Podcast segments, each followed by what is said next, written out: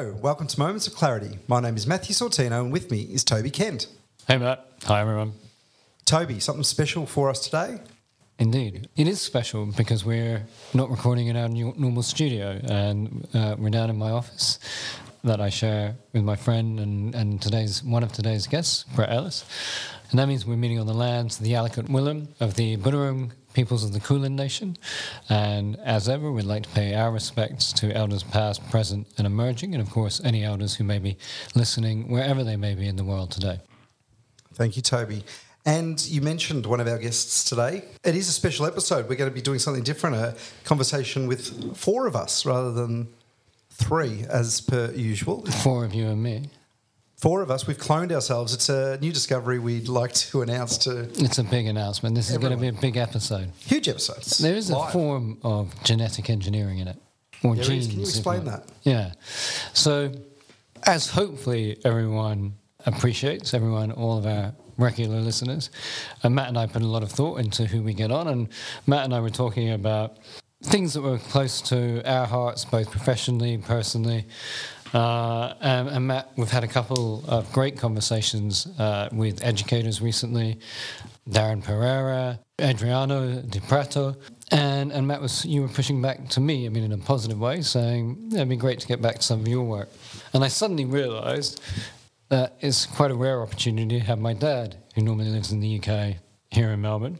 And I have been interested in a while in a conversation between my dad and my, at the time of recording, soon to be former business partner, but very much ongoing friend, Brett Ellis, to really have a, uh, an exploration of themes around disaster preparedness, uh, emergency relief, uh, and some of the resilience work that I do. So, as we were thinking about this, uh, that seemed like too good an opportunity to miss. Yeah, absolutely. Um, it would be too good of an opportunity to miss because even in my small dealings with both so far, it's been great. So we're looking forward to getting this recording underway. Let me introduce our guests for today. We have Dr. Randolph Kent. Who holds professorships at King's College London and also at University College London. He is a senior associate fellow at the Royal United Services Institute. Prior to those appointments, he directed the Humanitarian Futures Program at King's College London. During a distinguished career at the United Nations, Randolph served as the UN Resident and Humanitarian Coordinator for Somalia, as well as Humanitarian Coordinator in Kosovo, Rwanda, and the Chief of the United Nations Emergency Unit in Sudan. He was also the Chief of Emergency Prevention and Preparedness in Ethiopia. We also have Brett Ellis, who's been awarded an Emergency Services Medal in Australia and has an impressive record as a senior executive in state and local government in Victoria, also working with community organisations and small business in areas as diverse as emergency management, public safety, environmental management, risk management, and societal resilience. Brett began his career in life saving, but his expertise has seen him go on to oversee a number of relief and recovery efforts, including following the tragic car accident in Flinders Street, Melbourne in 2017, playing frontline roles during and after Victoria's Black Saturday bushfires in 2009, and supporting community recovery planning for the Black Summer bushfires that struck Australia's eastern states in 2019 2020. Impeccable records, and looking forward to hearing so much more from, um, yeah, this star studded lineup that you've conjured up here, Toby. So, Well, yeah. I mean, in Dad's case, he conjured me up, technically. yeah, it's a chicken and egg scenario, isn't it, with a podcast? I mean, what came first? I mean, the, the guest I- invitation or the birth of you? I was going to say, because I mean, it was quite clear which came first. and, uh, I'm not in the chicken and egg scenario, but in the dad and my scenario. Yes, we, we won't go into the chicken and egg scenario. Yeah. Let's leave that one alone. Um, okay. So I think one of the things that's interesting about this format is, you know, normally we ask people to give a bit of background and about themselves, and, and it's I think maybe a bit more of a conversation this time with the four of us. Brett's even kindly brought in some cheese and ham, so we can make it like a dinner conversation. Yeah. Let's get our guests on.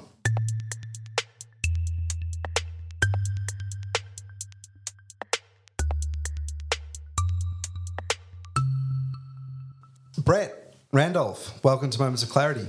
Thank you very much. Thank you. As we start here, we're going to have to come up with a way to make sure that we're not always talking over each other because that's what I tend to do with you, Toby, and you with me. So, No, I, I don't, but you're quite rude. so um, just uh, at the get go, Brett, I'd love to know a little bit about your uh, a bit about your personal story and about how you got to where you are professionally and some of the key moments that occurred in your life that led you to where you are today. Yeah, thanks, Matt. And hi, Randolph, and hi, Toby. It's good to be here.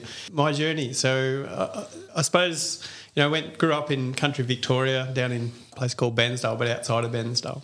You know, went to the local high school and sort of did did all those sort of things as, as you do growing up. Very much part of the sporting community, and parents were always very big on on being part of the community. So life members of the tennis club and life members of the football club, and you know, very much part of part of that. So always been very much involved in in the community and, and very much part of the fabric. Um, so with that ethos, uh, I know. I suppose I, got into surf lifesaving down at Lakes Entrance and through some friends. And the first week of uh, doing lifesaving, we do what they call a bronze camp, and I absolutely hated it. Hated getting told what to do and and uh, how to do it, and getting told to, when to get up, and you know you're getting up at sunlight and straight out into the water, and it's cold and all that sort of stuff. But um, yeah, I absolutely hated the bronze camp, but uh, ended up sticking around. My friends kept bringing me back down to Lakes Entrance, and. Uh, eventually got into what they call inflatable rescue boats and IRBs and loved the boats and uh, ended up racing and competing in, in rescue boats. And before too long, I met a met a person called Hamish, and he'd come down from Melbourne, and uh, he was down there. I was lifeguarding, so for the weekend, and this guy was staying over at the clubhouse, and I started chatting with him, and he said, "Oh," I, I said, "Oh, what what do you do with lifesaving?" He goes, "Oh, I actually work for lifesaving." I said, "What? People actually get paid to do lifesaving?" So by the end of the conversation with him, I said, "On one day, I'm going to have your job." And uh, sure enough, that sort of seeded something in my head. And, and about five years later, I, I, had his job. So uh, ended up starting a job with Surf Lifesaving and um, haven't really looked back. And that sort of led on to becoming the state state manager for Surf Lifesaving. When I started, there was about three of us that were employed, and by the time I'd finished, there was sixty, and we'd sort of merged the two lifesaving organisations in Victoria into two, and um, got adopted by the emergency services sort of sector at the time, and got to a point uh, in my life where I was having an amazing time, you know, with lifesaving all around the world and writing international standards and uh, jumping out of helicopters, and had all these toys available to myself, and ended up my my wife. We, we had obviously had kids and uh, things had to change, so I had to pull, pull, my my head in a little bit and sort of stay home a little bit more, and so uh, ended up getting out of lifesaving and, and went to uh,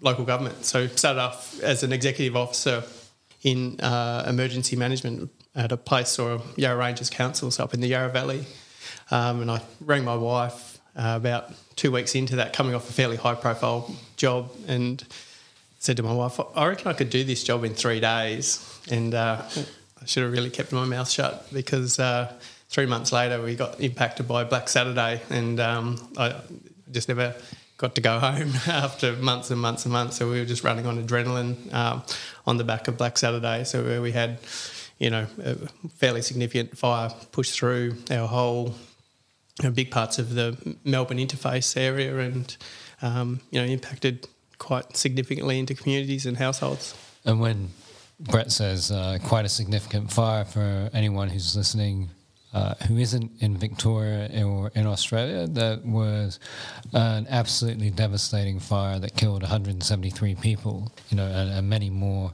In, in, as a result of the heat that preceded, and that's something that we may touch on in the conversation later. But one of the things that we talk about in the work that we do is just it wasn't about the recovery didn't finish immediately with the dousing of the fires, etc., that there are people still today, we're now in 2022, who are still recovering uh, and so on. So uh, a little bit more than quite significant when you say that. Yeah, and I suppose you hear it in my voice too. I sort of, it just sort of brings back those memories, and for all of us, we actually live within that community as well. So it, it, uh, you know, drives drives home. So every day we we go home. It's now you know 12, 13 years after that event. Oh, it's actually longer than that now. But uh, you know, every time we drive down a road, the you know the trees are all burnt still. There's you know evidence of a really hot fire going through that country. So you know it'll take generations for that country to come back. And one of the reasons I was interested in having the conversation with Dad and Brett is because you are both experts in disaster relief, in preparedness, but in some ways you come from quite different scales and experiences. And so we'll come back to picking up on what you were talking about, some of the work you've done at the state level, Brett. But I think, given that we've kind of interjected, uh, Dad, maybe, and I know some of this, but it'd be fascinating for others, and it'd be fascinating for me to hear how you would present, you know, your early life and kind of how it led to where the kinds of work that we're really talking about today. Thank you very much indeed. I think if I look back and try to set the reasons why I have done what I have now done over the past 40 years, I think I begin with a reflection on the uncertainty that pervaded my life in the following senses. My mother's family fled Austria stroke Germany in the late 1930s to survive. In one sense, that background was difficult to escape. They went to the United States, where I grew up, but again, it was that uncertainty that persisted throughout the 1950s and 60s in the United States. And that uncertainty was compounded by what then became the Vietnam War, which left here a question of, well, is this right? I asked as a teenager, and why are we doing this? And it's not that I disagreed, it was that I just didn't know, I just didn't understand. So finally, when I left uh, university in the United States, it was, again, another uncertainty. What should I do and where do I go? And I went to one of my professors and I said, What do you think I should do? And he said, Looking at your record, I wouldn't try to get into a postgraduate university in this country. So without any alternative, since my linguistic abilities are about as good as my abilities in the world of history, uh, that I went to England. And there I was in England with that consistent level of uncertainty. And that was if I was called up for the Vietnam War, I'm not going to resist, but I'd go if I had to. So years passed by. I was never called up. And that uncertainty, which pervaded so much of my life as I was growing up, now became a question of, well, what is a proper way of living? What are the ways that I should be thinking about in terms of my own career? And what is happening in other parts of the world? And what other what was happening in other parts of the world was the run up to the Ethiopian famine in the early 1980s. And for some reason, that uncertainty, that ambiguity, that where am I going, began to be reconciled by saying, if only I could help them, maybe that would add a certain certainty to who I am and at the same time really define who I'd want to be. So that was the launch, uh, and I uh, then uh, went into the humanitarian sector for the United Nations principally, and from that uncertainty, which is the background, to finally finding something that gave not only certainty but purpose, explains in part what I'm doing here today. Thank you so much. I'd love to touch on, uh, well, fill in a gap there that I uh, that I noticed, or, or a little bit of detail I'd like to get. What was it that led from uncertainty to finding that purpose prior to Ethiopia? Was Ethiopia the, the point that you said, I know what I'm going to do now? Or had you already started that journey with, with an event or a piece of knowledge that, that you found? What a very good question. The answer is it wasn't just Ethiopia that was the switch that, if you like, changed the light. It was going back and doing different kinds of things. We set up a publishing company, but I wasn't really that engaged in the publishing. It was quite successful, but nothing to do with me. I was just happened to be there at the right time. Uh, I became an academic for a while uh, and teaching postgraduate courses to uh, people who were, if you like, in middle age, etc., from the military and all of that. But I thought it worthwhile. I enjoyed it, but it wasn't any direction that I felt would define, in a sense, who I was and who I wanted to be. So the answer is in a perverse way, I was saved by the Ethiopian famine. Wow. Yeah. I, I love that. Toby, you're in this field of, um, of resilience. That's how we met with the chief, uh, chief resilience officer role that you had of Melbourne and the work that you'd had with Resilient Co as well. I'm, I'm trying to find just, I know we've had a conversation about your journey, but do you, hearing these two um, examples of the, the type of upbringing and experience that dictated this work in that space, do you have a, a quick potted history of your own that those that haven't listened to the episode that I did with you many moons ago, yeah, can can hear a little bit about your Well, I mean, before I answer that, I think those two people who haven't heard it should go back and listen. Um, but I think, and it's funny sort of answering this question with Dad in the room, but in a funny kind of way, and I don't think I'm unusual in this, in some ways, I was always slightly running away from just doing what my dad did and unintentionally always bumping into what he was doing. So this isn't going to reflect brilliantly on either of us, but dad was uh, overseas at the time that I was doing my university applications. And I really didn't know what I wanted to do. And at some point I said to my mum, there's this thing called international relations. That looks kind of interesting. And she kind of laughed. She said, You know, your dad's actually lectures in international relations. That's why he does how he got into the whole disaster relief piece. I was like, Oh, right. No, I didn't know that. Anyway, uh, so I applied to international relations and politics at, uh, and politics at university. I loved it. I loved university. I'm not sure I was very good at studying, but anyway. Um, but if I had to study anything, however badly, uh, I really enjoyed that field.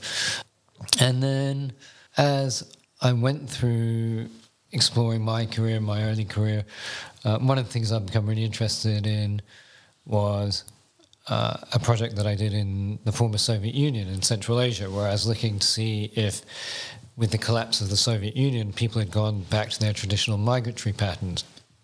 And I knew before I went that they hadn't, but I wasn't going to blow my chance of getting this amazing field trip. So uh, I went there, and I think there were two reasonably profound things that came out of that. One was I became really interested in the role of the corporate sector in contributing to socioeconomic development, and that began to play a, a sort of layout what at that time was unknown, um, but of a bit of a pathway for my career. Uh, the other thing was I got approached, uh, bearing in mind I'm 22, 23 or so at that age, um, just finishing my undergraduate degree. I got approached by uh, a professor from the Kyrgyz Academy of Sciences to get involved in a research paper and write a proposal for the EU. And I went to Dad and I said, "Hey, listen, I've got this opportunity. I don't really know what to do with it. Like, I barely got a degree. Mean, not because I'd failed it. I just hadn't finished. I don't really. I'm, I'm not an expert in this." And Dad said something that's really kind of stayed with me uh, and been uh, a real, you know, it had a profound effect on the way that I've approached my career. Which was Dad said, "There are no experts." There are very few experts. There are just people who do things, and it's when they do them that they become experts. Um, and so I know that's not your exact question in a sense, but what that meant was that whole journey of being open to becoming the expert when I didn't know anything meant that at a very young age I started my own company, and there's been a kind of bit of a, a theme of entrepreneurism uh, in my career, and it also meant that because I was really focused on and became ever more focused on the role of the corporate sector in addressing societal needs, so forth, and his dad's work, which had gone from being uh, very much about governments and well, we need to look beyond governments. We need to look at the non-governmental corporate uh, organizations, the the, um, the third sector, as it's sometimes known.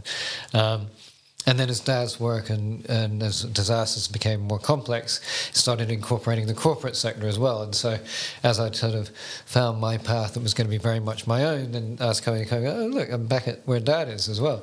Uh, and then as that evolved, I found myself in the urban space and, and, urban resilience, where I started working with Brett. And I remember talking with dad, and I was like, yeah, you know, what's so interesting is we're working with so many cities now. And so every time that I sort of thought I was charting my own path, I kept coming back to something that one way or another dad was doing. So I guess there's a lot in that that talks about you know the the upbringing that I was both overtly and subtly given, the happenstance of life.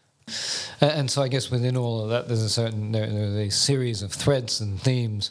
But this is how come I've ended up doing what I do, how I've come to love working with Brett. Brett actually was a really important player in helping make Resilient Melbourne, which was the sort of new organisation and umbrella when I was chief resilience officer that we worked with. Um, and so, yeah, maybe I think, and I'll end this bit in a, in a second, but I think one of the things that equipped me well to take on the resilience officer role is in the most honest and natural of ways. I grew up in where it was entirely normal to have a discussion around the dinner table of whether or not we should talk about natural disasters or are they just a failure of planning. And so there is a level of this work which is profoundly intuitive to me. I've also been massively accident prone, and that I say seriously has an effect on how I think about resilience and so on.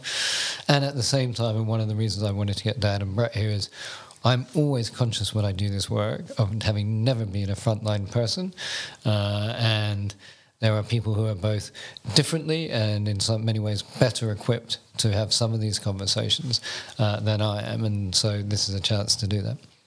Fantastic, Brett. I've now heard a little bit about the beginnings of both Randolph and Toby, and you mentioned, you know, your um, beginning in the country and you're living in the country, but you also work in urban resilience. How did it come to that? What made you? I, I know you've done plenty of work in in, in bad planning by the Victorian government, which defines Yarra Ranges as urban. All right, there we go. But but I guess what what what can you really say that you've taken from your upbringing and, and some of the lessons you've learnt from family, friends, school teachers, whoever it might have been growing up, that have really really cemented the pathway that you were on and that that made you feel the idea of just doing. I guess toby your, your point of we're not experts when we start we have to do. What made you want to do that hard work and, and do the doing that led you to where you are today? Yeah great question. And just sort of reflecting on that i suppose it i think you as, as the example is in the room here we've got randolph and toby so i don't think the apple you know doesn't fall much, far from the tree. So, uh, and I think that's the same for my my folks. So being community minded, but neither of those had ever been involved in the emergency services to to an extent. So, I think while they're very much connected to the community, lifesaving was a, a natural sort of connection to being part of the community, but uh, lifesaving uh, has this emergency management arm that, you know, you suddenly you find yourself rescuing people, and you think, oh, hey, I did a good thing today, or suddenly you know that upgrades to suddenly you're driving boats, and suddenly you're out, you know, rescuing people that have overturned their boat, and upgrades again, and you think actually, you know, you continue to build your skills and your capacity, and uh, you know, I think that's the sort of journey that I've been on, and then that connected me into the ambulance service. So I was a casual ambo down at Lakes Entrance, and you know, you're out dealing with everything from stabbings to car accidents to a whole range of other stuff. But all the way through that, it all goes back to that core of you know helping people at a time when they're they're worst or, or need that help. And hey, we've got some skills and we can help you across the get over that that particular challenge.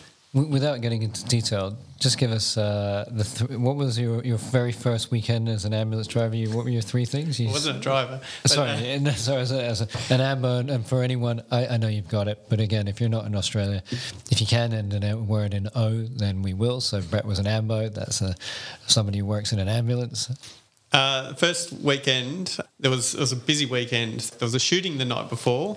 Uh, the day I started, there was a stabbing and there was a car accident. And then uh, we had a, an elderly gentleman uh, pass away, but he'd come off his, his horse. He was in his 90s. And uh, we got up to where he was up in country Victoria. It took us a while to get there. And there's this old, uh, his old dog was sort of had his head on, on top of his on- on top of his um, chest, and um, you know, it sad, but in the same, you know, went out in a, probably doing what he loved, and It's actually on my in my top three now of ways to go. Uh, I'm, I'm aiming for about 94 is what I've agreed with my wife.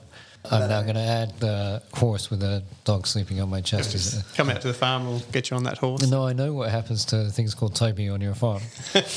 We'll get into that. We, should. Can you just explain that? you don't want to explain that. We'll cut that. Um, yeah. So you, you know, you were looking really. First of all, I can't get over the image of you saying you jumped out of a helicopter. I want to get into that, but you know, you, you say you know there's life saving. So you know, patrolling the beaches. I'm, I'm assuming and doing that sort of work, and then moving into all the other work that you did. Why? You said you didn't like your first bronze medallion day. You know, I'm scared of heights, and I don't know if I could save people's lives, you know, on a day to day basis.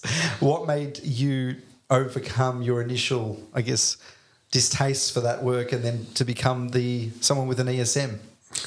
Yeah, yeah. So uh, I don't know. I think it was probably more the, the situation I found myself in at a camp, getting told what to do by other people that are at the same age, and it's sort of like a military operation. And, and I sort of always push back against authority in some ways. So in some ways, I probably want to be in charge. So that sort of was the pushback. But uh, I think where I had some amazing mentors and amazing people that uh, looked after me down at the, the Life Saving Club in the sense that they were, you know, people that had gone through it years before and they sort of adopted all of us there and were sort of given a lot of responsibility. So, you know, at the age of 17, 18, 19, you're given, here's a, here's a vehicle, here's a, boat, here's, you know, you're now in charge of this beach. Don't let anyone drown. You know, these the two flags that you put up are pretty important, and um, there's a responsibility to make sure that no one, no one gets injured and and um, drowns on a on a day. So I think that's all sort of distilled in into you,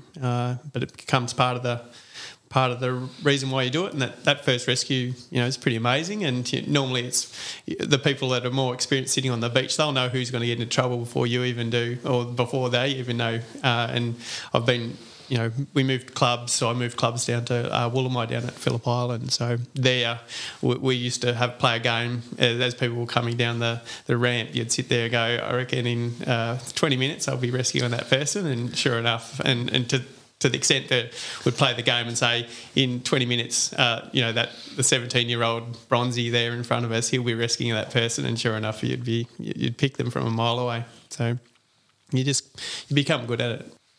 It's interesting you mentioned then I stuck with it, had some great mentors. And I'm just thinking we had Darren Pereira on a few sessions ago, and he spoke, you know, very clearly about how the mentors had changed his life and the importance of, of, of them, not just for himself, but in, in all the inspirational work that he does with young people and how he encourages them at part of finding their own path is to find their own mentors. I'm just wondering, Dad, I think I'm going to stick with Dad. It feels strange to call him Randolph.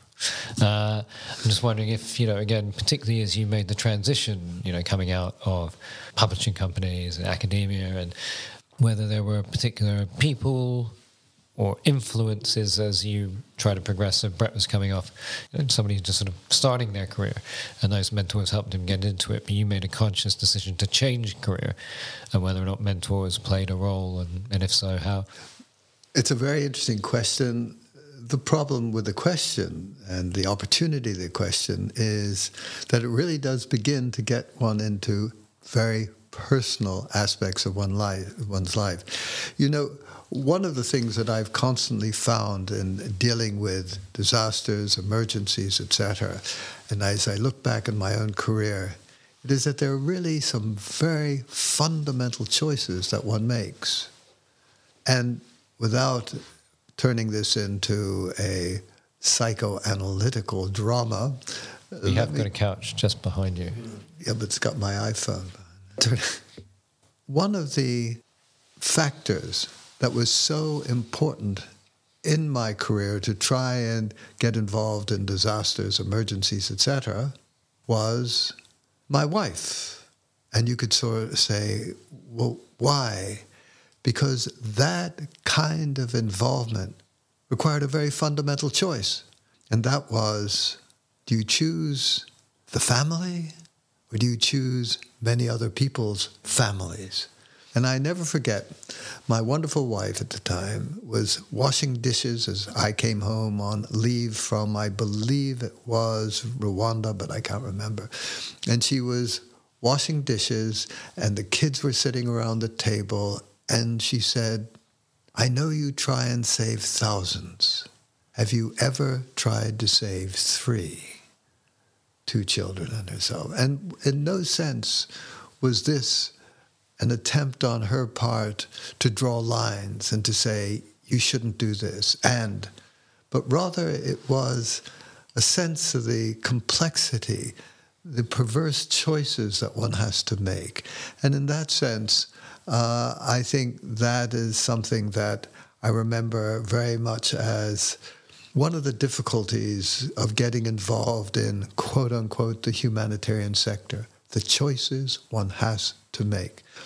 I think that's at least one contribution I'd make to where I think this conversation is going. This podcast is about, in a way, one of the initial purposes of the podcast was to find out how people were able to find and identify their values and their beliefs and then how they were able to turn those into actions. And you mentioned the idea of choices and and how do we make these choices? Because it seems like we make choice A, what are we sacrificing with choices B to Z, you know?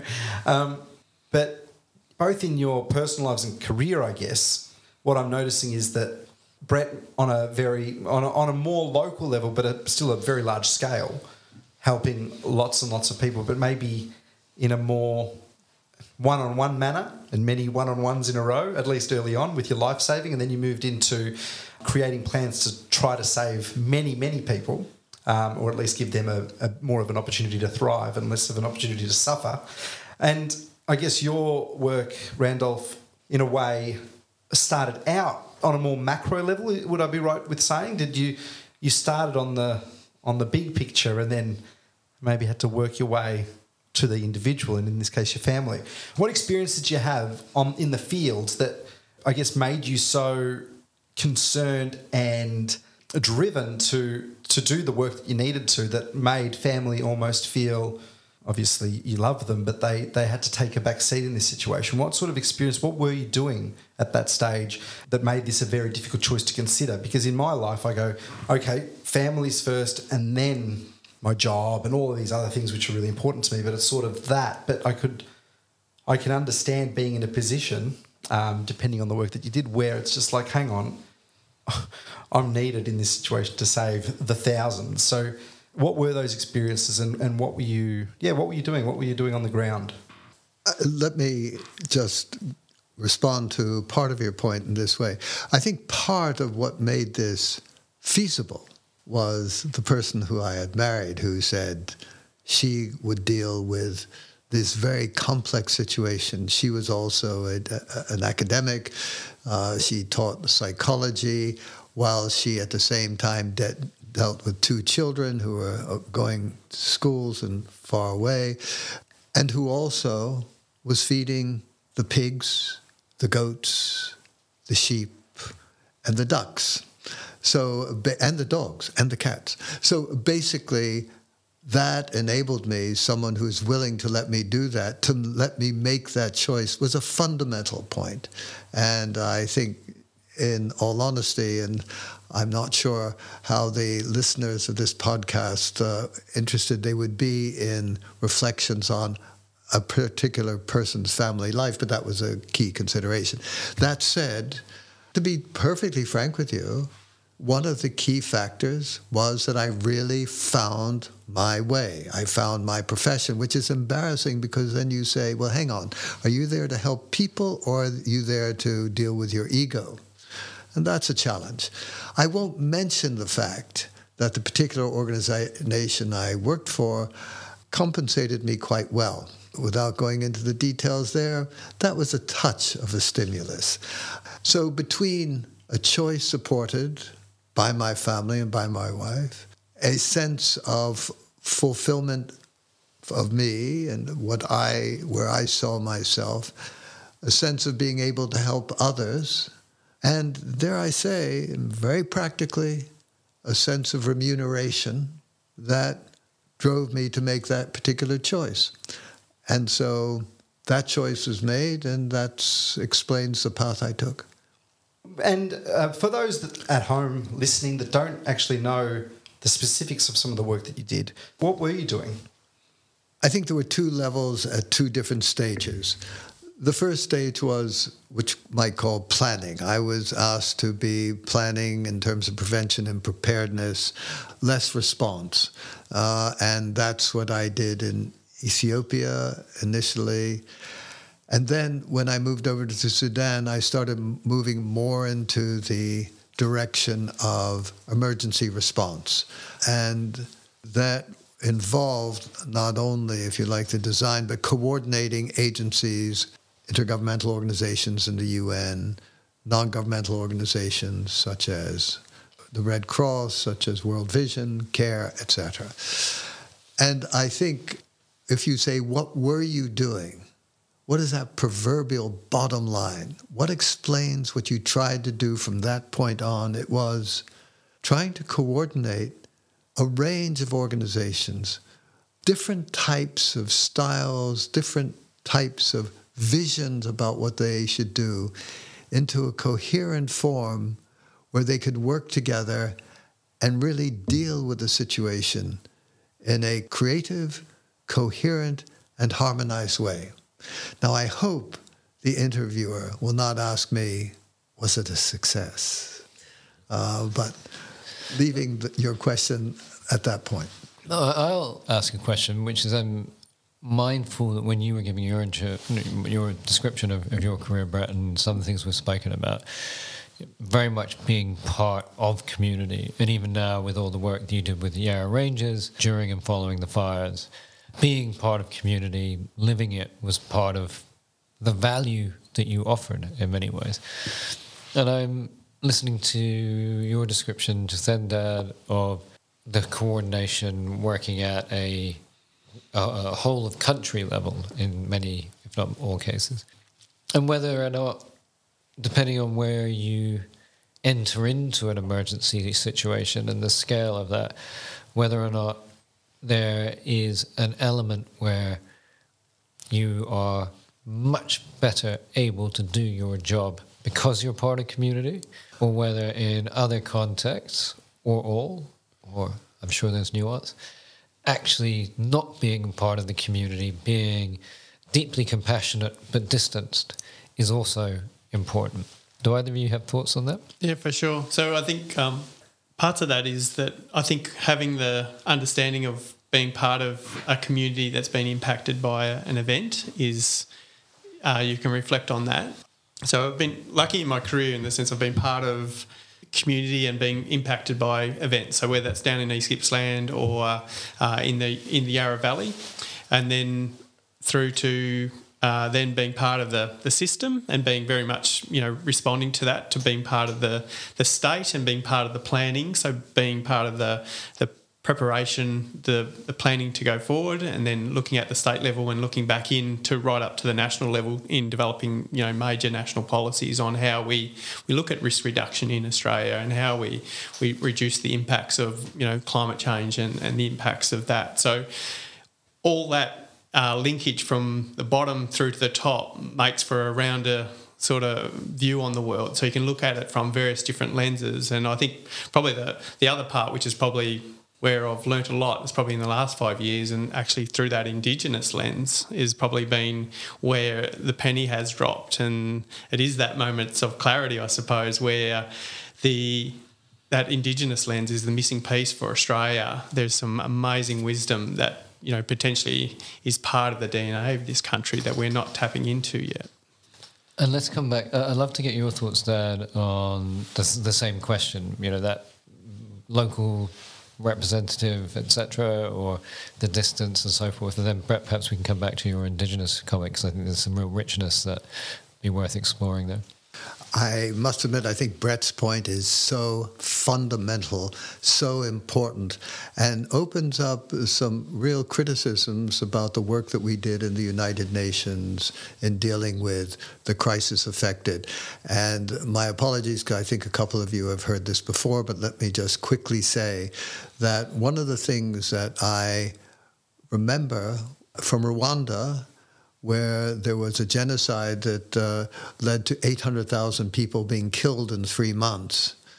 One of the things that we assumed is that we knew what those affected populations would require. We provided what we saw as emergency assistance.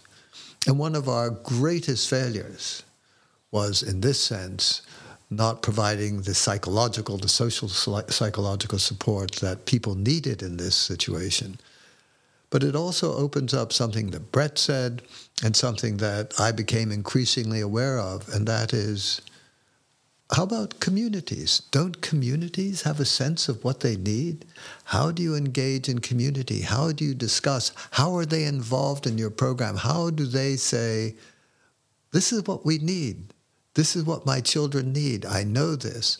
One of the fundamental lessons that I've learned, and that is we don't engage communities effectively. And if I may just make one more point in this regard, the United Nations uh, and the World Humanitarian Summit, which was organized by the UN Secretary General in 2016, made a great attempt at talking about localization and the, the way that you had to engage local communities, etc.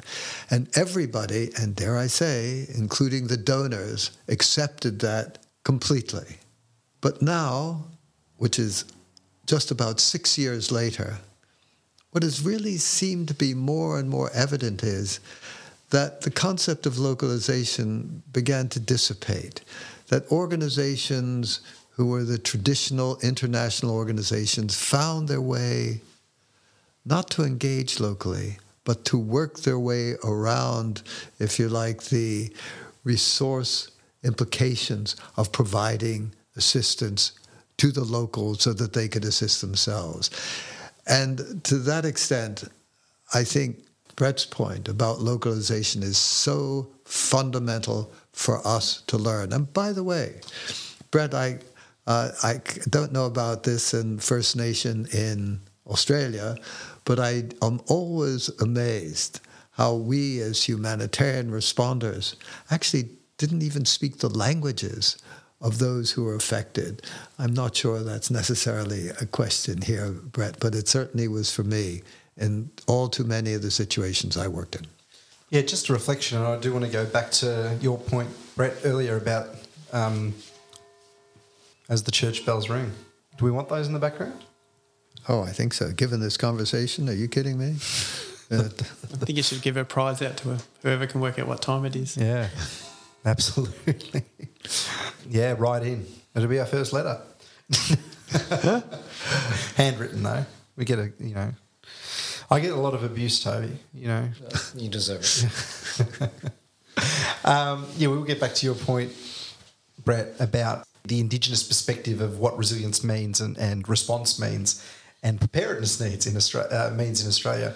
But I do want to reflect on both your points with something that I think about fairly often, which is the role of yeah local communities and the role of the big state in a way, because both are necessary and needed, and we've got global concerns, huge problems right now in terms of something like climate change or what to do about uh, nuclear weapons and how they're used, or, you know, to what's happening with our oceans, our, our polar ice caps, our our population across the world, and, and how that's going to be affected with movements of people, and, and what's going to happen to the places that they're from, and, and where they're going to go, and how we can all respond. And that seriously requires some big picture planning at a, at a big macro level by the the experts, if you will. But in a way, they're just going to walk. Potentially, there's a chance that they'll you know hire people from here, there, and everywhere, waltz into a place, and as you were sort of alluding to, Randolph, come in and be the the fixers without uh, maybe enabling the, the local populace to understand and connect and feel involved in in the change and the progress. And I, I guess a, a, conversation that Brett, you might be able to begin with the, the work that you've been doing recently is what impact does it have not only on an outcomes level but also on a, a longevity level to involve people that are of from and truly connected to a community rather than just this big body coming in and doing what they think is best. Yeah, great. I think community have a, a, capacity. So we're all part of community. So when we talk about community, everyone thinks, oh, it's that community or that community. But we're all we all we are part of community. So and, and within that community, you've got various different skill sets. You've got various different levels of wisdom. You've got various different capacities, capabilities, and you know we don't draw upon that to its full extent but communities do. They, you know, we see that around the world when we do have events. You know, people do get in there and and get dirty and support their neighbours and and help each other. I think society has sort of shifted, and I think media's got a, a you know plays a significant part in this, and is part of the problem. It tends to highlight uh, the people that are complaining, the people that are, are whinging, rather than actually pick up the fact that you know ninety percent of the people out there are actually supporting each other, doing amazing things. Agencies are trying to do the best with what resources they've got in dealing with the complexity of disasters, um, but we tend to sort of hone in on on those people that are disgruntled, uh, impacted severely, that are frustrated with what they're they're dealing with, and and you know the media picks up and plays on that, um, and then I promise you within months after or hours after that, those people would be you know they're on a they're on adrenaline. I've been in there, so you're on adrenaline. One minute you're up, one minute you're down, and, and they'll tend to to hone in on that. Yeah. Just very quickly on this, I notice it as a as a teacher, and I think just in in the world, you mentioned something about the way the world's heading. Are we becoming separated and distant from being the solution to our problems. Oh, 100%. Because yes. of, yeah, this disconnect and because this, you know, oh, the experts will come in, these people will come in, they'll fund it, they'll do it, and we better be paid well to do it. Whereas this volunteer idea is imperative. Like, you know, in Australia especially, the, the, the work the volunteers do is is everything almost in, in response, especially in real time. Yeah, yeah, what's going on and why are we sort of having this issue of disconnect from you know those people really involved to to what needs to happen. I think there's a whole lot of societal shifts and changes happening in that space. But I think one of the things that I've learned over the last number of years, more recent years, is probably through that Indigenous wisdom and through elders like Victor Stephenson and Ralphie Hume and other people that I consider you know great mates now. They um, they've taught me a, an amazing thing in the sense that probably our the Western ways, if I can say, of how we prioritise things. And you said before, you know, in your priority, you put, you know, my family's most important, then it's my job, and da da da. If you go back to Indigenous ways or Western ways, traditionally has been, you know, I'm the most important as the individual, then it's, you know, my family, then it's money, and that means work is, and, you know, goes down that list, and then environment somewhere down that list. If you put an indigenous lens on, it's completely reversed. It's country is boss, so environment's number one, Mother Nature. Um, then your mob, so it's community. Then it's your family and, and you, and and then money's on the list, but somewhere way down the list somewhere. And I think that prioritisation is fundamental to how you know indigenous ways of knowing, being, and doing, and they've been doing that for you know here in Australia for at least sixty thousand years. And if you talk to the mobs locally here in Victoria, they'll say well, we've always been here. And that has held them. That wisdom has grown over those millennia, and you know, Western societies pretty immature, really. So we've got another fifty-eight thousand years at least to to build that you know maturity. So. I think there's a lot to learn from those Indigenous elders. We need to put country back as number one because we're, we're destroying the planet, and we all we all can see that now on the news every day of the week. And we just got to you know flip flip that whole conversation. And I think if we start to build our policies around that and put that into that priority, so you know country, then your mob, community second. I think you shift the whole whole paradigm rather than putting an economy up there, which is, seems to be the driver of everything and, and ultimately is the root of all evils. I agree with that completely. Um, and, and when I said earlier, I guess family number one, I almost wish it, there was a sense of community a little bit more. I, I, often yearn for that idea of mob in a way, you know, th- that we have connection that's daily connection of doing together, of succeeding and failing together, of all of these things. Yeah, where's you know busy putting up our fences and cameras at the door and watching you know who's dropping off mail without going out and saying even hello to that, that person anymore. You know, those little bits of communication we once had with the person at the shop or the conductor on the tram or whatever it was is all disappeared to machinery now. And in this Western society we've got, it seems just individualist. Your family's everything, and, and you know, happy to burn everything else away if, if I'm okay and they're okay. Um, but even on a, on a subtle, like on a superficial lens, because I talk to so many people that say family's number one, yet then they, their, their actions show something very different. So it's even, and I know Gilbert talked uh, a couple of weeks ago about meaning, and, and we've lost our sense of meaning in Australia, uh, especially, but you know maybe in the Western world, and how do, and we need to find that again. And I think that's key. That Indigenous wisdom, whether it's in Australia or even as um, Randolph, you were talking about in in Africa, parts of Africa too, that there's there's wisdom there that probably wasn't uh, taken into account as much as it could have been. And, and maybe, hopefully, since 2016, that localization message, there's a bit of that and we can add more to it. In your work, maybe, Randolph, more recently, have you seen a shift with someone like the United Nations and, and big organizations like that truly looking at community a bit more? I mean, I think, uh, once again, I feel very comfortable with Brett's concept of community. I think that's so important. But it's not parts of Africa. I mean, I think throughout the globe, community in various ways are the fundamental issue. I'd like to just raise this point about what we mean by community. In Somalia, Somalia was considerably assisted by the diaspora, by people who left Somalia, went to other countries, worked, and sent the money home. What is a community?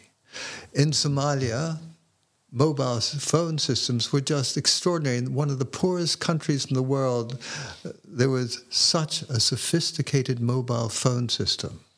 And connections were not within a geographical boundary, but rather through mobile phone systems, etc. I wonder if you take a look at some of the boundaries of Africa, the geopolitical boundaries of Africa, to what extent do they define community, or to what extent do tribal, clanic connections define community? So, all I wonder is if you take the world as it is today and where it's heading, how does one really begin to define community? Is it, and I really do understand what Brett is saying, is it the person next door? And those persons next door are always the first interveners, and I understand that. But when we talk about community, should we also be thinking in different kinds of ways of what is a community, what are the dynamics, etc. So, community, yes, but let's be sure we know how to define it for the future. So, Matt, with the risk of t- taking us down too narrow a thing, but just something that uh, struck me then. So, what Randolph was just mentioning then in terms of remittances. So worldwide, people from communities who've gone out to other countries contribute three times as much as foreign aid.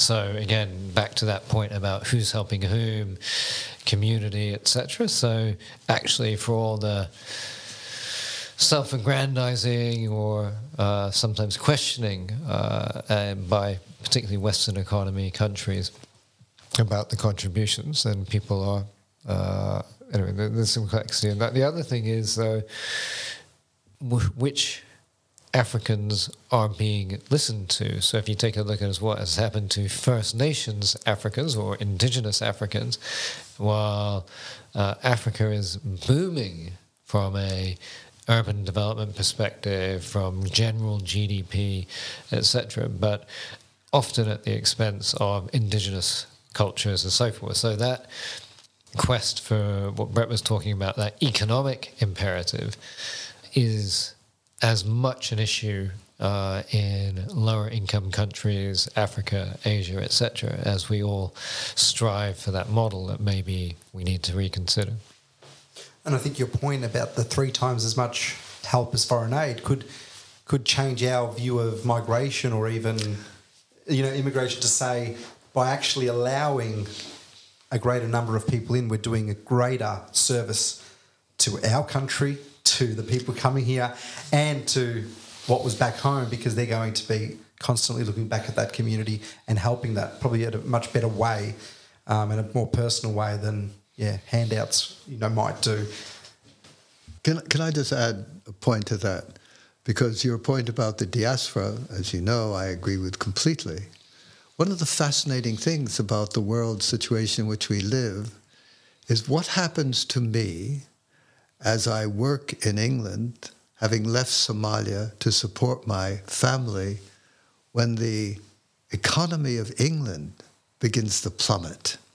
And so, how does that affect the stability, not merely of England, but also of Somalia.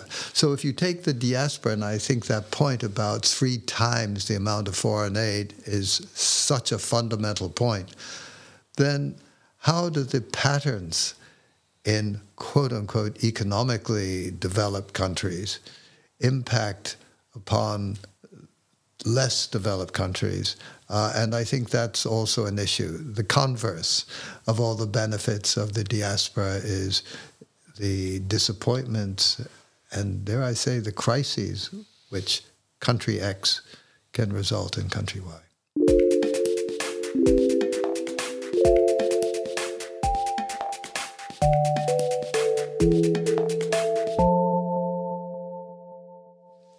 going to start with you and then I'll get to you, Randolph, as well. So the question is to both of you. Can you talk about an example or two that eh, within your work that have stuck with you for your life, like an experience or a moment where you sort of questioned what is this world that we're living on? Like, how do we how do we deal with this stuff? Like, how do people get through this, and will we ever get through this? And then to lighten it up, maybe how um, how that darkness turned into light and something good that's come out of your job as well. Yeah, that's a hard one. I think there's um, on my journey, there's been a lot, and there's uh, uh, there's some that probably I don't want to really talk about, just because it just goes into dark, dark spaces that um, involve other people. That it's not their best story, as in hasn't ended well for some people. So I think there's parts of it. I think informative to to me is probably, and I think back, uh, you know, I've had events where I've been been out, you know, places like Cape Woolamai, which is a pretty big beach on the biggest day you can imagine, and we'd push ourselves all the time, being fit and and young and stupid. You know, going out the back and you you sit there and you get out to the not the third break but the fourth break because it's breaking four four breaks out, and uh, you get barreled up in a in a fairly decent wave and you come up um, after holding your breath for a good 30 seconds and uh, after you're already un, you know you already got out there which is hard enough. So you, you, you're short of breath but you pop up again and you've got enough time to quickly grab a breath before the next one just pounds you and then you, you get thrown into the washing machine again. And you do that for about four times five times and you come up and you think what in the hell am i doing out here? This is this is scary. So um, it, that's happened once, probably a couple of times too. But uh, it's those sort of moments where you actually you actually think about your your own own life and how fragile it is, and then you know back that into events where I've been at the other end, where seen where people haven't been been lucky through their their particular events, or people that have drowned, or you know picking people up out of the ocean, or uh, picking people up on the side of the road. Um, so you get you get a view on on the world that it is pretty fragile, and a lot of those events too. And I think those people that are listening that have been in the emergency management space, so those AMBOs or fireys that are getting continue to go out to those events, are pretty amazing people in the sense that they have to deal with some pretty crazy stuff that they sort of block away. They don't necessarily talk to people about those those things, and they they tend to lock it away in, in the left part of their brain and, and, and don't allow it to to pop back out into their, their front or into the right side or whichever way, however the brain works. But uh, that continues. And I, I learned uh, a few years back, and probably in the on the sort of the ten year anniversary of Black Saturday, uh, uh, we had some work completely separate to Black Saturday, but had we are doing some work with some uh, psychologists, and we just happened to be talking about uh, the impacts of continual people that continual getting exposed to that stuff and how they deal with it. And then potentially what happens is your brain fills up and,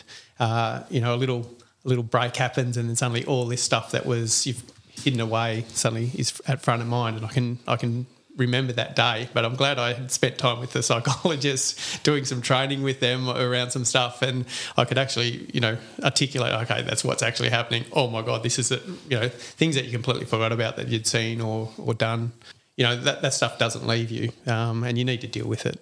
But it, it's a challenge when you you've got to back it up the next day. So that the event that we spoke about being an ambo my first day, which is pretty rare in Lakes Entrance too, I, would say that you, you know very rare to get a stabbing, very rare to get a shooting, very rare to get a a car accident and a whole range of other things. But um, to get those all on the same first weekend, you don't have time to even take in the first one, let go the second one. And I, I, feel for the, the AMBOs and those agencies that are dealing with that in the city, that's back to back, back to back, back to back. And they don't get that chance to actually deal with it. So that's probably the bit of darkness, I suppose, but it's part of the part of the job and part of being a first responder, I suppose. Randolph, what's um, something that you recall that's sort of a, a dark moment in your professional life?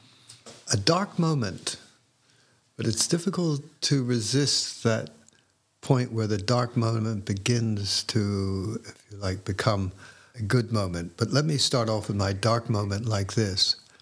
It was in the Rwanda crisis, which I think I mentioned, the Rwanda genocide.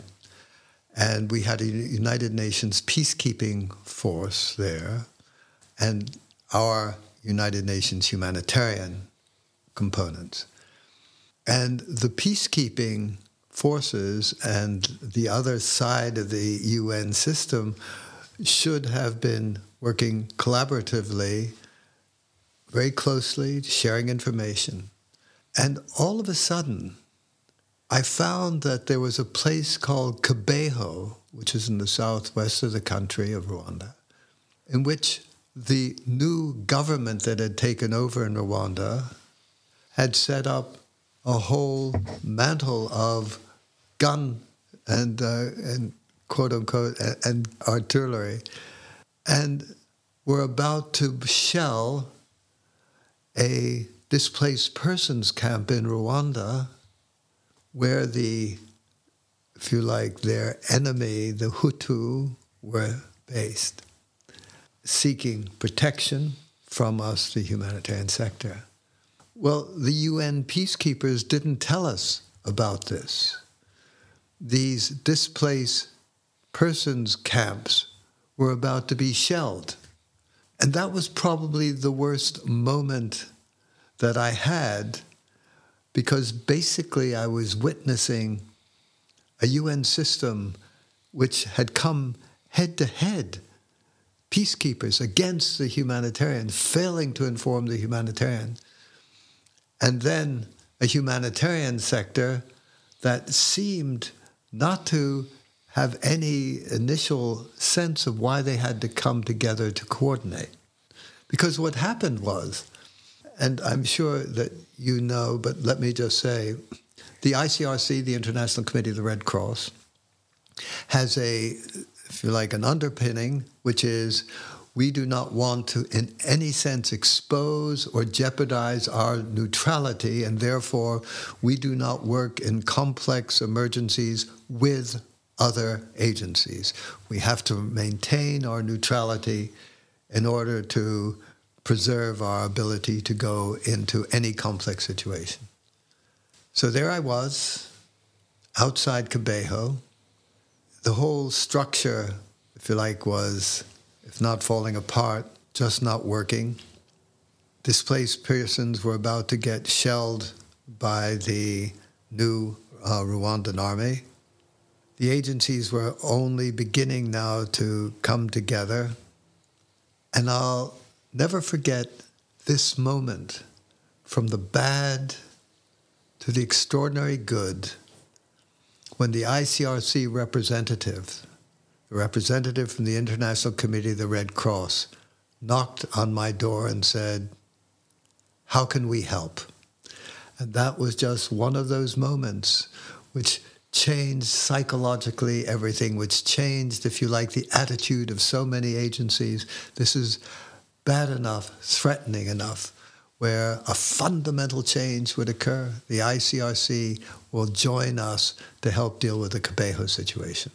So, from really bad to rather good. Because they did, and it worked. They did. Sorry. And it did work.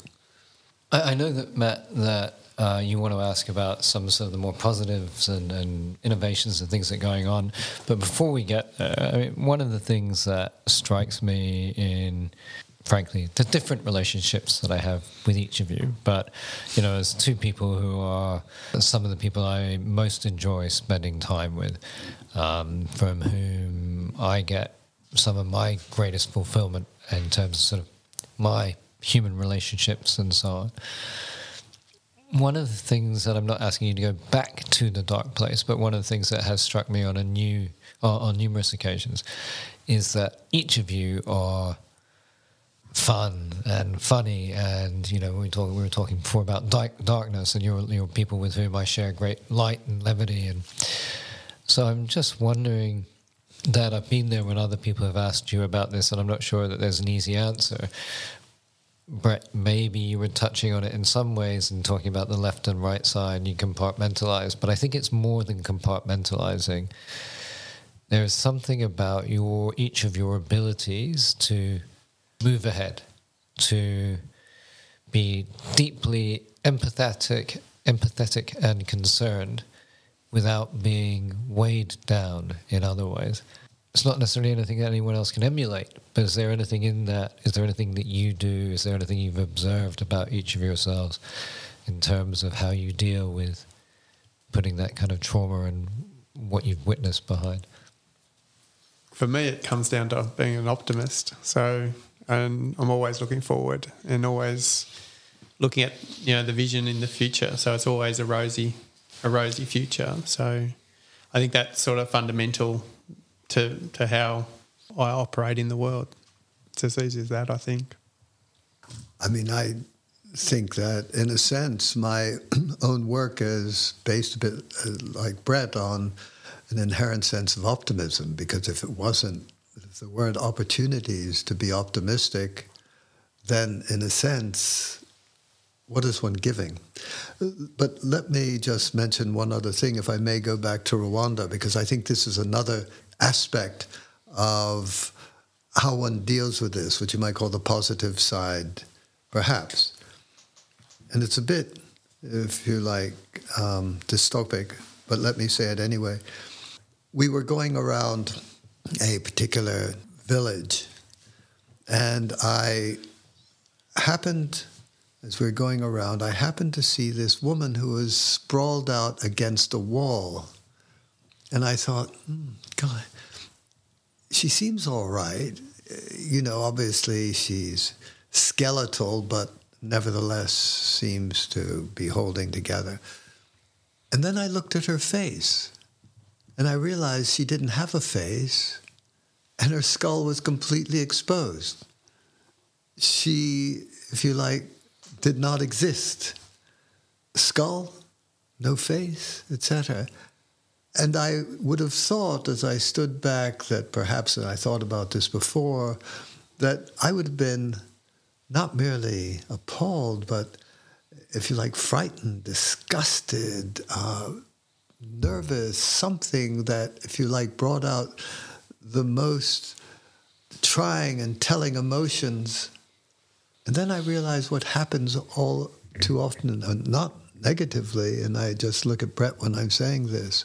There's something in the brain, there's a switch that clicks, and the emotion and the emotional reaction of looking such things as a woman who has no face anymore protects you because that switch just neutralizes everything. You take a look at it as fact, as an objective, and not as an emotion.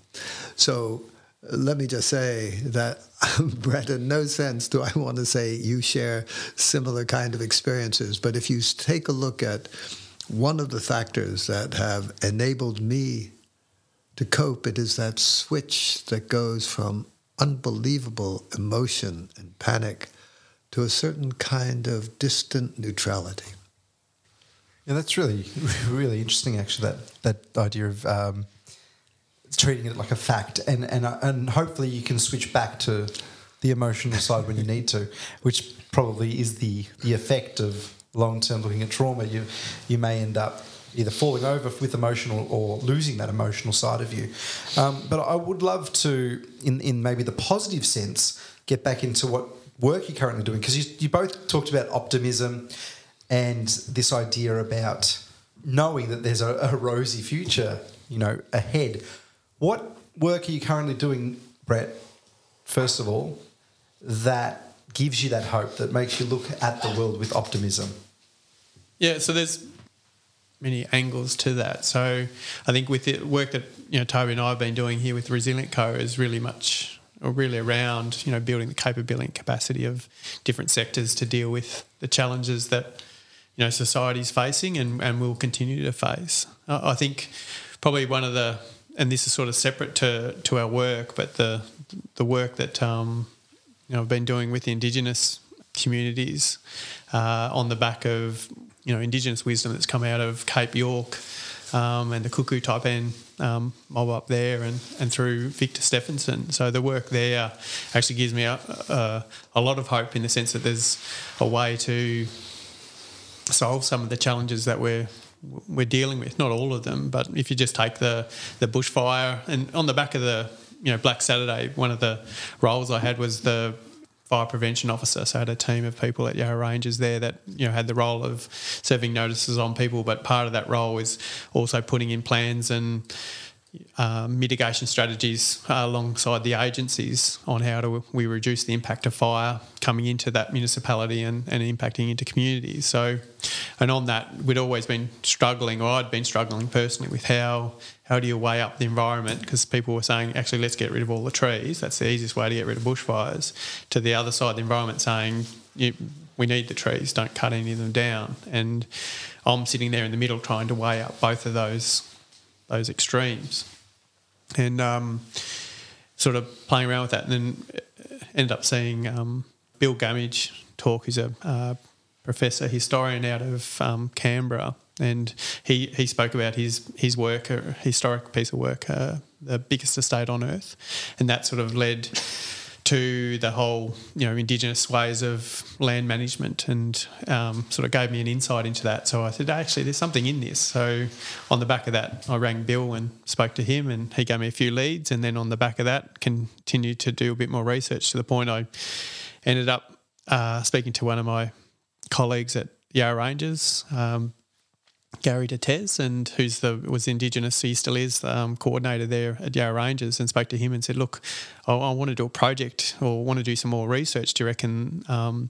Wurundjeri mob might know a bit about this?" And he said, "Oh, let's ask. They've got a meeting coming up in a couple of weeks. We can put you on and, and see. So I got some good guidance from them. And so I went to Wurundjeri and said, look, I've got this idea. We want to do some research. Want to know how much do you know? And, and the elders said, we don't know anything. And by chance, I had a, one of the elders that's sitting next to me was Uncle David, who normally doesn't turn up to those uh, those meetings, but uh, he was head of the what they call the Narrap team locally.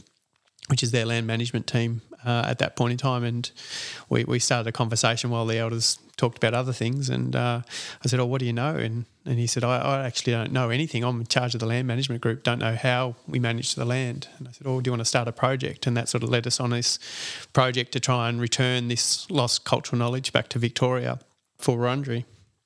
So by chance, um, I started this project with with Uncle Dave, and we, we started to sort of do a bit of a mind map. Who might know some information about this? And the first first thing I said to Uncle Dave, probably a couple of weeks after, I said, you know, you know, where what journey are you on, Uncle Dave? And he said, oh, look, Brett, I'm you know pretty sick, and you know I've got emphysema. I, you know I, I, don't think I'll be around too much longer. And I said, oh, that's not good. And you know we had chats around that, and we continued to work on on this project together, and.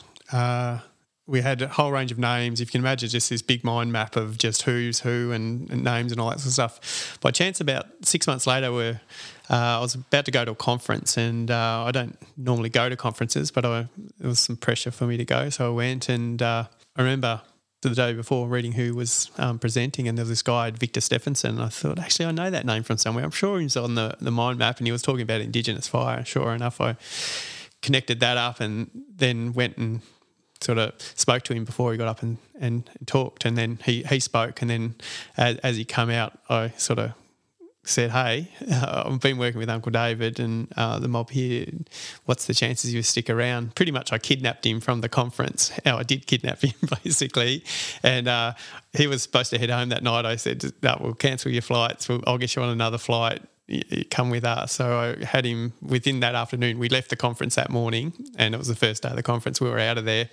Uh, took him up to Toolangi State Forest and uh, was sitting up, met with a, a few of the elders and and people, and as soon as Victor started to speak on country, I thought, oh my God, we've got someone that actually has this knowledge, and this knowledge is not lost. And I was super excited, and so were the elders. And so Victor invited us back up to Cape York, and we then have continued to um, go up to Cape York and, and learn more and bring that knowledge back. And we've been burning on country here. And the fantastic piece to that is is that it's the missing piece in the puzzle. So while I'd been trying to work out how do I you know, balance the environmentalists and the, those that want to get rid of all the trees. Right, sitting there in the middle is this ancient wisdom of how land has been managed for millennia. And if the research is all backing that up now, in the sense that, uh, you know, that, that they've been doing core samples in sort of old lake beds, and that sort of suggests that uh, there hasn't been any mega fires on the Australian continent for the last 8,000 years and up until European settlement. So, you know, that in some ways you can think that over the millennia, millennia, millennia, the wisdom has got more refined. Law has come into place, L O R E, uh, and their systems have come into place, which have has maintained this country in, in its health and the ecosystems and the flora and fauna up until European settlement and smallpox and everything else that has has come from that. We've then seen the degradation, and we've seen this around the world. So it's not just an Australian thing; it's happened in every continent where Western society on that probably European, you know, expansion has um, influenced and, and impacted into society. Going back to Uncle David, when um, so Uncle David and I had spoken about. Uh, you know, him and he not being potentially around too much longer. You speak to Uncle David now. We've been into this project well, since 2016. It's 2022 now. Like he would never speak in public. He uh, now you can't shut him up. He doesn't talk about his health. He he is, you know, got future, um, and now that I can see that coming through his his family as well. So his son's now the Indigenous fire practitioner for Yarra Ranges Council, and uh, it's just completely changed their whole whole way of of seeing seeing the world. Uh, they've got a purpose. Uh, they're actually connecting back to culture. And Uncle Bill Nicholson, I'll, I'll, finish with this, but Uncle Bill Nicholson, who's a Wurundjeri elder as well. Uh, I spent some time with him and I spent some time up with him up in Cape York as well. But uh, he speaks about Wurundjeri knowledge being like a, a 5,000 piece jigsaw puzzle. And Wurundjeri, because of uh, European impacts, um, you know, they've got you know 200 pieces left of that jigsaw puzzle. Um, but every now and again, you'll get you know, an elder come down from another country, part of the Australia, who has some, you know, knowledge and uh, starts to talk. And oh, and I saw this play out out in Toolangi State Forest. So he starts to talk, and then the, the people were saying, "Oh, that's what old Auntie used to say." Oh, yeah, old Unc used to say that too. So they're connecting up, and then uh, you'll have a scientist there, and, and the scientist says, "Oh, yeah, the science backs that up, and yes, that's that's correct." And then you apply the knowledge on country, and so you put that fire, the right fire, on the right country at the right time and then suddenly the environment comes back and tells you you've got it right, and suddenly you instantly find another 50, 100 pieces of the jigsaw puzzle just suddenly uh, are now available because country is coming back to health. So you can uh, start to apply medicine because the, the right plants are in the in the right country. You can apply tool making because the everything's starting to connect up, and you can see the the plants and the you know the animals are also connecting into that wisdom as well. So it's been an amazing journey, but it is from a bushfire piece until we fully grasp Indigenous fire practitioners and and their their way of managing landscapes. We will continue to see the mega fires until we, we flip that around. And that's me from being someone who's sat on the other side and fought fires as a fiery and uh, being part of the, the planning regime. Definitely the answers sit with you know people like Victor Steffensen. And and you being an optimist believe that this will gain traction and be the way forward? Yeah, it is. So since then, um, so me and oh, a, quite a number of us sort of joined forces up at uh, one of the workshops at, up at Cape York, and we've continued to connect up, and we've ended up forming up the Firesticks Alliance. Um, and out of that, that uh, we've been able to raise um, some good money uh, out of you know people's goodwill, and then we've got our first big grants in recent times, and now that's employing fire practitioners, including Darren Wandin, who I spoke about before, across Australia, and the, the plan is to have a you know at least hundred, and, and and we're hoping you know probably 500 Indigenous fire practitioners employed across Australia that are you know bringing this knowledge back into communities so that community can lead this and not agencies or the universities, so that community the mobs can actually lead and determine how they want to share their knowledge, uh, but regain that knowledge and get their country back on on health. And it's up to them then to determine how how they want to manage their landscapes and bring the rest of us with uh, you know with them on their journey.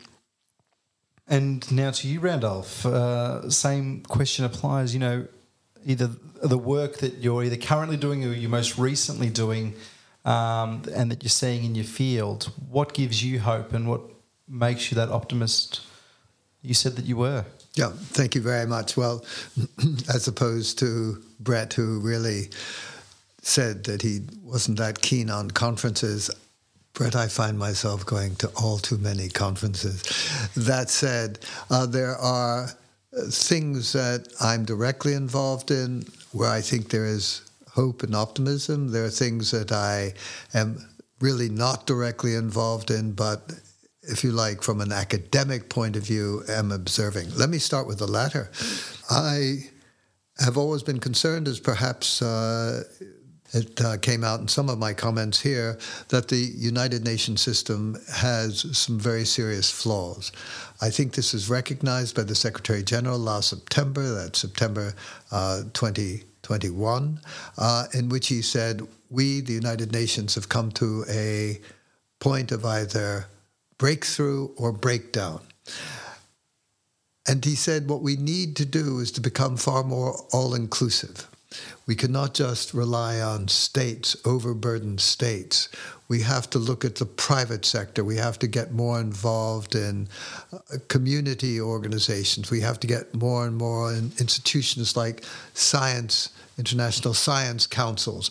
We have to bring on board more representative bodies of the global community if the United Nations is going to have any significant sustainability and future. And that made me very positive. I thought, yes, that's very much the way to go. And so we've done, and my, if you like, apologies to your audience, we have done work on polylateralism, which tries to see how this is going to work. But the optimism is that we have a United Nations system that is becoming more sensitive to the way the global community functions.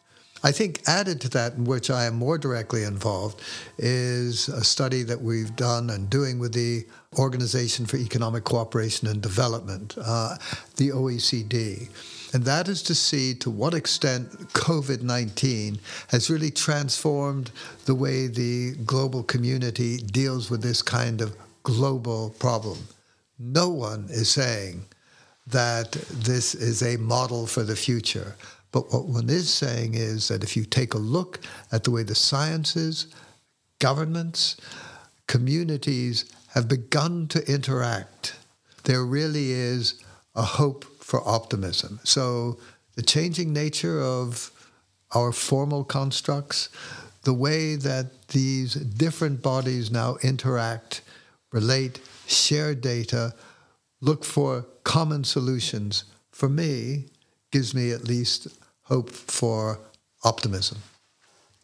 So, the nature of optimism is inherently forward looking.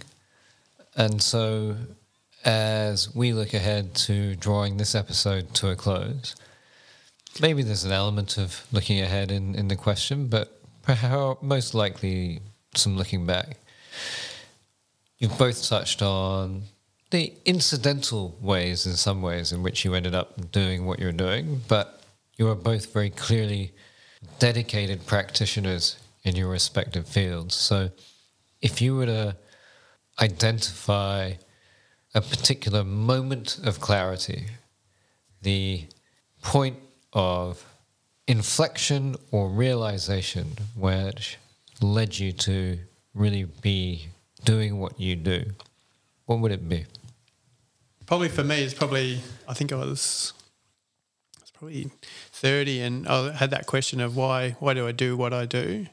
And uh, I reflected back. It actually probably goes back to when I was a, a small child. And uh, back in those days, if you can imagine, my family was in the uh, we had the XP Falcon station wagon, which is a you know 1972 sort of station wagon, big beast of a thing. And in those days, kids didn't wear seatbelts, so uh, my sister was in the bassinet. Uh, she would have been maybe six months old or uh, under under 12 months. She was in the bassinet. So my brother, I would have been four or five, something like that. So uh, she'd sort of got out of her bassinet, pushed up against the car door, and the actual door opened while we are driving down the road. And I reached down and uh, I think I was on the other side, but I reached down and grabbed her and pulled her from not falling out of the car and pulled her back into the car.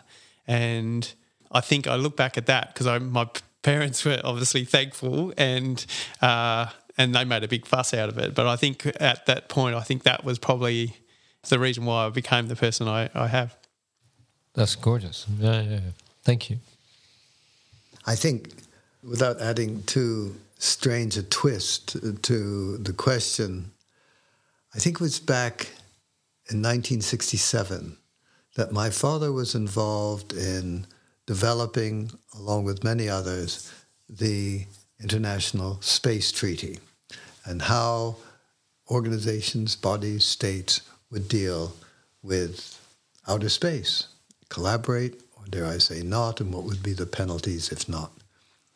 I'm not sure if the mathematics is going to work, and I'm desperately trying to do it, but I think something like five decades later, which is 2022, I am now involved in trying to get my constituency, the international humanitarian sector, to start thinking about the problems that would occur, that would create vulnerabilities, disasters, should, for example, outer space be abused and its impact on the planet. So sometimes, on occasion, but not at conferences, but in classes, I say, How many of you have mobile telephones? And virtually everybody raises their hand. And then I say, What would happen if a meteorite struck the cyber system, which is increasingly being developed in lower orbit, outer space? And in a sense, my point is merely this that something that happened when I was very, very young in 1967 is finally, in a sense, coming into fruition as I try and explain. You see, without the Outer Space Treaty, the vulnerability of the way you live on this planet would be intensified. Incredible. Thank you. And and what I took from both of uh, your moments of clarity in a way were how your formative years really have, have come full circle and are, and are really a part of what you've done and what you do today. And yeah, I think it's a, a wonderful to a wonderful way to to finish up this finish off this episode, which is you've given us so much of your personal stories as well as your professional and um, academic stories as well. So I, I, really appreciate both of your time and um, and thank you, Toby, for getting us all together in a room. Thanks for giving us the platform, Matt. Thank you both. thank you. Thank you very, very much.